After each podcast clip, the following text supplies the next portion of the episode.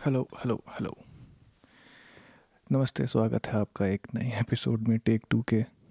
ये एडिशन आपको मिल रहा है मेरे एक्चुअल घर से। मैं फाइनली दिल्ली में हूँ।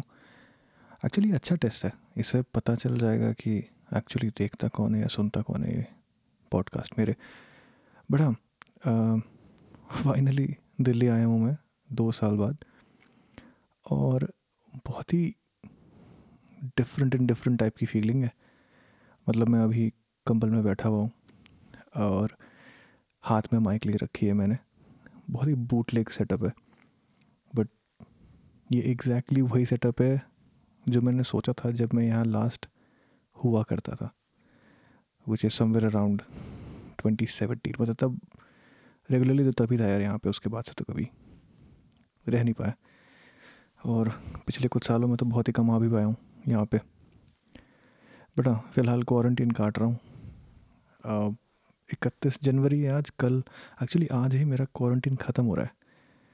तो मैं टेक्निकली कल निकल सकता हूँ लेकिन निकलूँगा नहीं।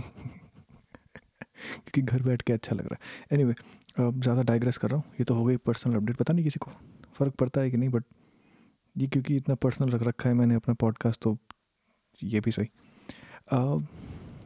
ओके तो ये पॉडकास्ट आज क्यों? क्योंकि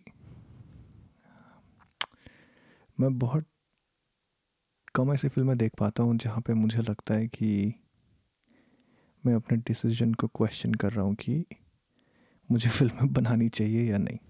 क्योंकि इस लेवल की फ़िल्में तो मैं कभी बना ही नहीं पाऊँगा।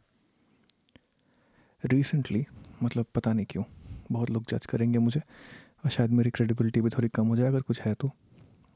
बट मैंने एक फ़िल्म देखी थी no country for old man मैंने इससे पहले कभी नहीं देखी थी।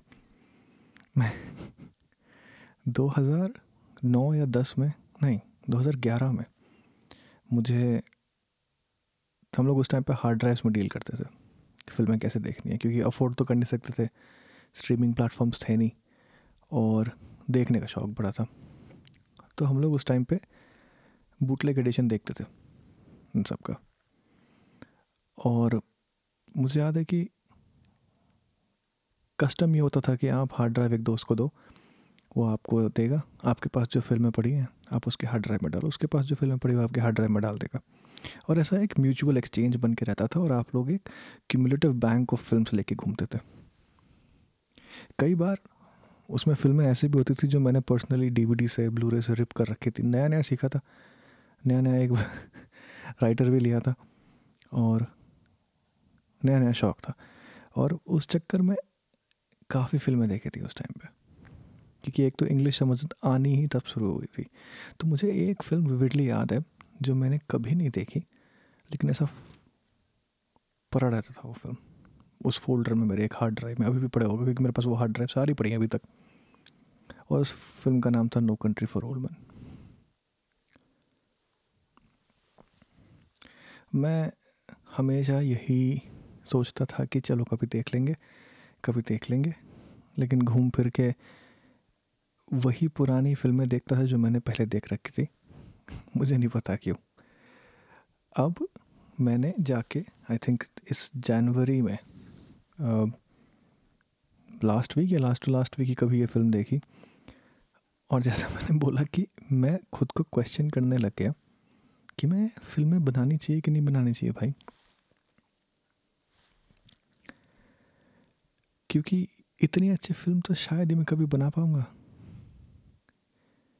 और ये ऐसे फ़िल्म अच्छा चलो, मैं थोड़ा अपने फीलिंग्स और बेटर वर्ड्स में डिस्क्राइब करता हूँ एक सेकेंड हाँ। मैं, अगर आप थोड़ा सा भी जानते हो, मुझे आपको पता होगा कि मुझे क्रिस्टोफर नोलन की फिल्म्स का कितना ज़्यादा शौक़ है। मतलब क्रिस्टोफर नोलन एक पिलर है जिसकी वजह से मैं फ़िल्म बनाना चाहता हूँ। मतलब वो एक बहुत बड़ा सोर्स ऑफ़ मोटिवेशन है मेरे लिए। लेकिन उसका एक बहुत मेजर रीज़न ये है कि मैं खुद बहुत कॉम्प्लिकेटेड बंदा हूँ। और मुझे क्रिस्टोफर नोलन सी नोलन की, मुझे मुझे क्रिस्टोफर नोलन की एक जो उनका ट्रेडमार्क है कि थोड़ा हाई कॉन्सेप्ट फिल्म्स बनती हैं और थोड़े से कॉम्प्लिकेटेड फिल्म्स बनती हैं, मुझे वो काफ़ी पसंद है।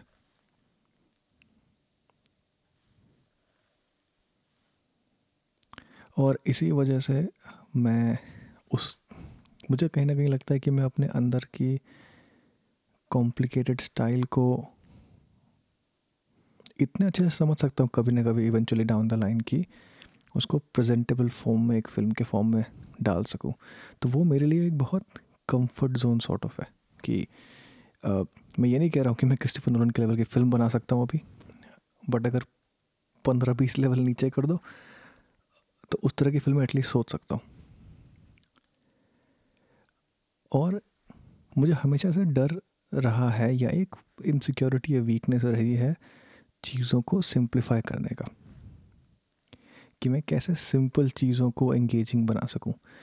वो एक चीज़ जो थी, वो मैंने सबसे पहले अगेन किसी ना स्टार्ट की वीडियोस में देखे थे कि उसके जो व्लॉग्स के कॉन्सेप्ट होते थे, वो बहुत सिंपल होते थे। ऑल दो अगेन उसका जो एग्जीक्यूशन होता था, केसी ना स्टार्ट जिस तरीके से एग्जीक्यूट करता था अपने व्लॉग्स और अभी मैं उनका कोर्स ले रहा हूँ तो मुझे समझ आ रहा है कि वो भी बहुत डेंस और कॉम्प्लिकेटेड प्रोसीजर है।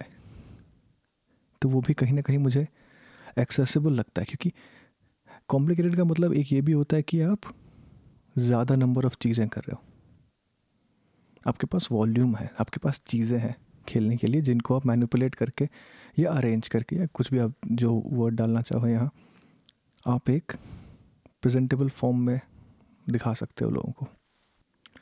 No country for old man बिल्कुल भी कॉम्प्लिकेटेड नहीं है। बहुत ही सिंपल कैरेक्टर्स हैं। बहुत ही सिंपल फ़िल्म है स्लो फ़िल्म है लेकिन हाईली हाईली इफ़ेक्टिव फ़िल्म है। आ, मुझे नहीं याद मैंने लास्ट ऐसी कौन सी फ़िल्म देखी थी जो कि इतनी सिंपल थी इतने सिंपल तरीके से प्रेजेंट भी कर गई थी और मेरे ऊपर इतना लास्टिंग इम्प्रेशन था उसका। मतलब मुझे एक last simple plot wise film जो लगी थी वो डनकर्क थी।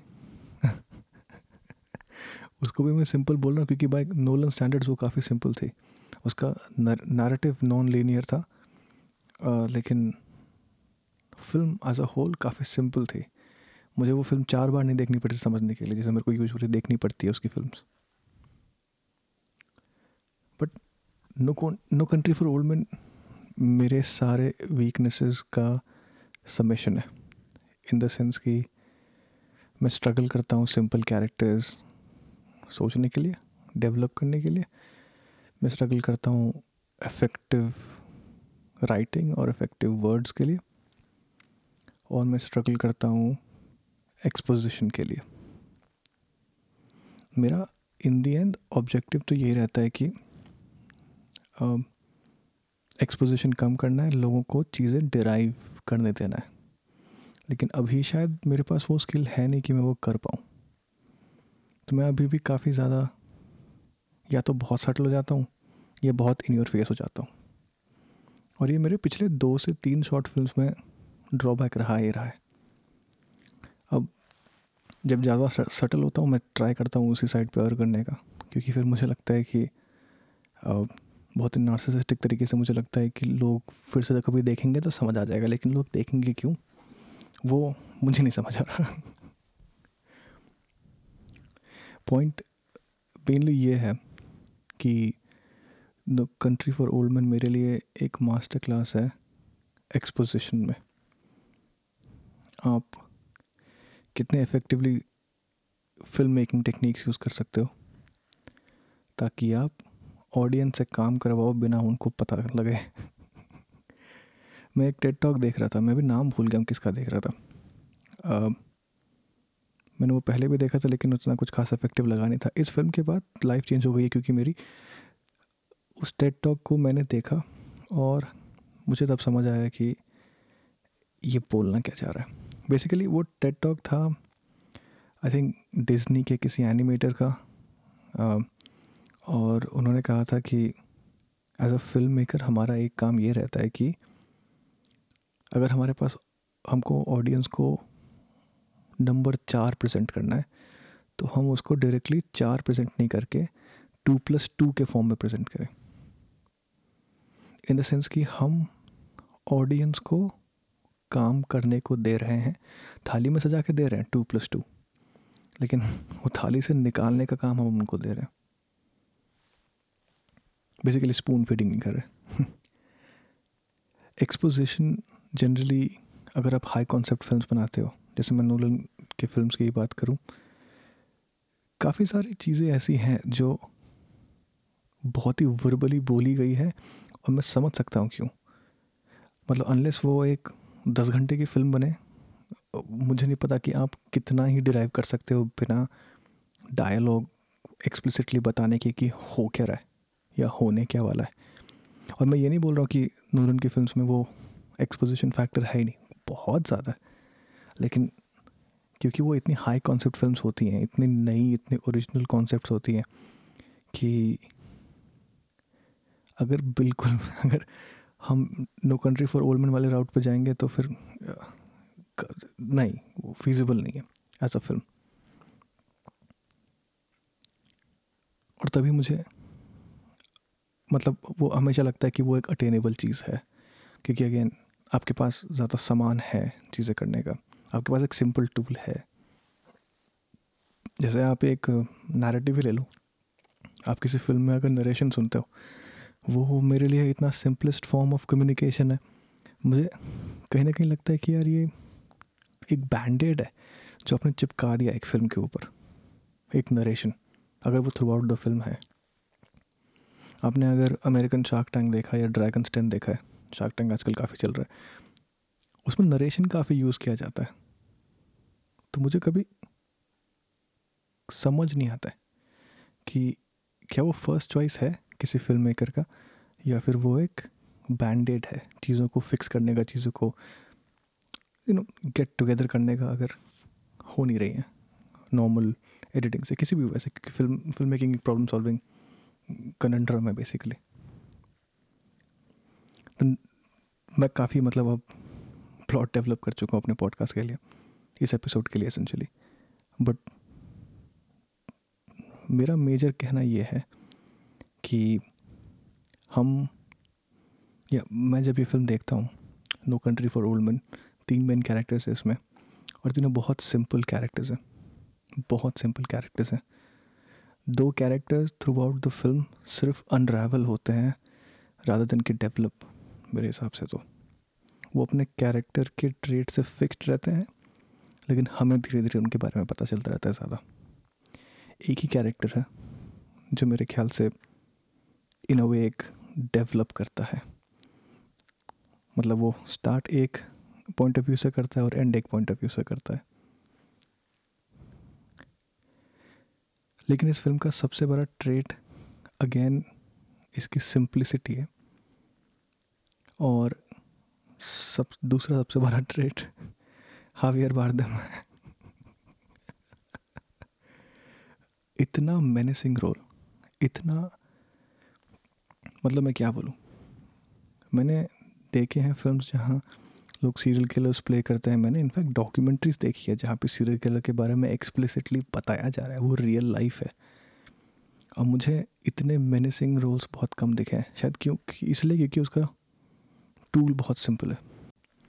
मेरे ख्याल से एक मेरे लिए जो स्टैंड आउट करता है अब सीन या सीन नहीं, एक सीक्वेंस ऑफ़ इवेंट जो throughout the film run करता है, वो है जब हावियर बारदम किसी का खून करने जा रहा होता है। उसको मतलब मुझे नहीं पता, ये आई ऑब्वियसली बहुत डिस्कस्ड हो गया यार, बहुत पुरानी फ़िल्म है बट उसको अपने जूतों से शायद बहुत ज़्यादा लगाव है या कुछ और वो उसको गंदे नहीं होने देना चाहता। तो हम एक मर्डर के टाइम देख रहे होते हैं कि हावियर बारदम जो है, वो अपने जूते निकालता है, सॉक्स में चलता है और उसके बाद मर्डर करता है। और सीन ऐसा सेट होता है कि आपको लगता है कि शायद सॉक्स में इसलिए चल रहा जूते इसलिए निकालता कि आवाज़ ना कर सके।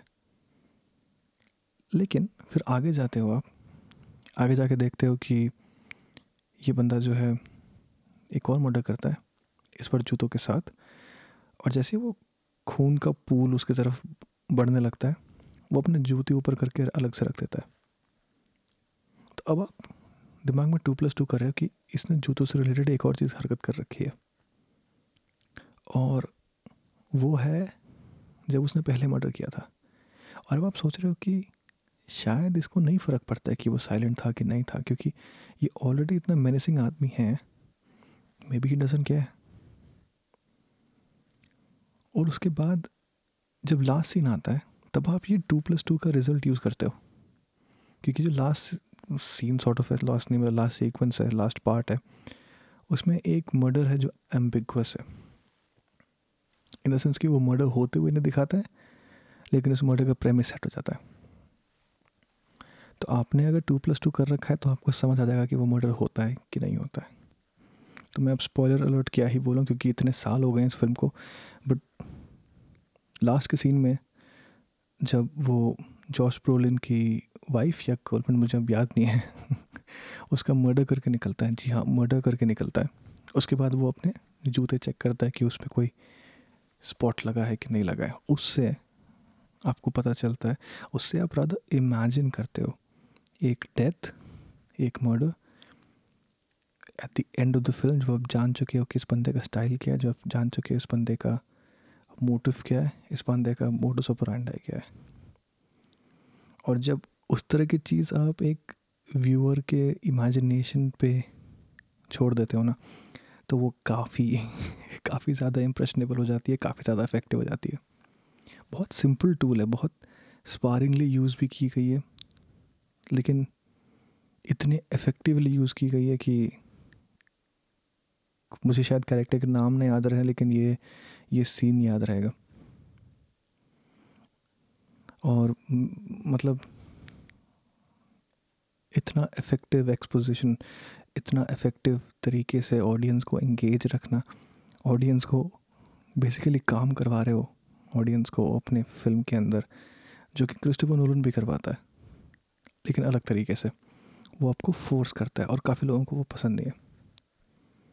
ये भी फोर्स कर रहा है, लेकिन आपको पता ही नहीं चल रहा है कि ये फोर्स कर रहा है। ये जो परफेक्ट बैलेंस है between the subtleness of giving a cue और not talking about it explicitly ये मुझे नहीं लगता कि कोइन ब्रदर से ज़्यादा किसी ने किसी ने बेटर तरीके से किया है पिछले डेकेड में या मेरे ख्याल से डेकेड एंड हाफ़ में। मैंने फार्गो भी देखी थी। रिसेंटली ही पैंडमिक के टाइम पे ही। मैंने कुछ सिमिलर ही नोटिस किया था उसमें बट इतने डिटेल तरीके से नहीं।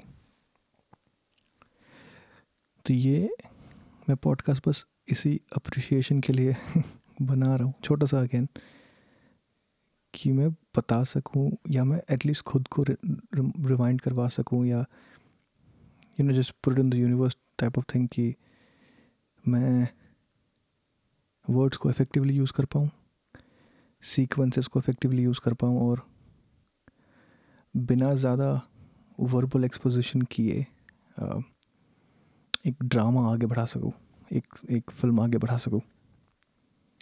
ये सॉर्ट ऑफ़ एक मेरी अकाउंटेबिलिटी का सबमिशन है जो मुझे नहीं पता कोई सुन क्यों पत, अच्छा नहीं ठीक है एक्चुअली अगर ये डिस्कशन स्पार्क भी करता है ना तो मैं उसमें ज़रूर पार्ट लेना चाहूँगा क्योंकि ये एक ऐसी चीज़ है जिसके बारे में लोगों के ओपिनियंस भी जानना चाहता हूँ कि क्या आपको ये पसंद है या सिर्फ़ मैं ही हूँ या बस फ़िल्म इंथूजियस जो होते हैं उनको ही पसंद आता है ये चीज़ कि फ़िल्म में कुछ हो नहीं रहा ऐसा लगता है लेकिन एक्चुअली हो रहा और आप इंगेज हो।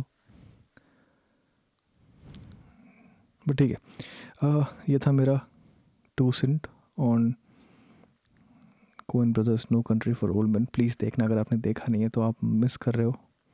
मुझे लगता है इसने इसने आई एम प्रिटी श्योर इसने अकेडमी अवार्ड जीता था क्योंकि uh, मेरे मतलब उस टाइम पे मेरे को याद है कि हम लोग रात को जग के देखा करते थे। रात को जग के नहीं, सुबह जग के देखा करते थे। ऑस्कर्स नया नया शौक चला। था और कहाँ स्टार गोल्ड पे आता था, स्टार वन पे आता था, ऐसा कुछ। It won two one four award including best picture directed क्या क्या जीता है? बेस्ट पिक्चर जीता है बेस्ट डायरेक्टर जीता है best supporting actor Javier Bardem obviously Javier Bardem, और बेस्ट अडेप्टेड स्क्रीन प्ले अच्छा हाँ ये एक बुक पे बेस्ड है। No country for old man is based on the book by Cor Cormac McCarthy novel of the same name अच्छा ये मुझे पता नहीं। एक्चुअली मैं इसको डाल सकता हूँ अपने रीडिंग कलेक्शन में, क्योंकि मैं एक सॉर्ट ऑफ़ प्रोजेक्ट कर रहा हूँ जहाँ पे मैं रीडिंग ट्राई कर रहा हूँ बट देखते हैं। एनीवे anyway, uh, मैं अब चलता हूँ। थैंक यू थैंक यू आपके बीस मिनट के लिए। और हाँ अगले कुछ एपिसोड ऐसे ही ब्लैंकेट से हैंड हेल्ड माइक से आते रहेंगे। मैं ट्राई करता हूँ एक दो लोगों को लाने का पॉडकास्ट पे अगर हो सके तो। मुझे वेस एंडरसन के बारे में एक पॉडकास्ट एपिसोड निकालना है। और मेरे पास एक गेस्ट तो है दिमाग में। अब उसको टाइम मिले तब तो लेके आता हूँ मैं उसे। और काफ़ी टाइम बाद मतलब डिस्कशन हो पाएगा फिर इस पर but anyway thank you for listening अगले एपिसोड में मिलता हूँ। बाय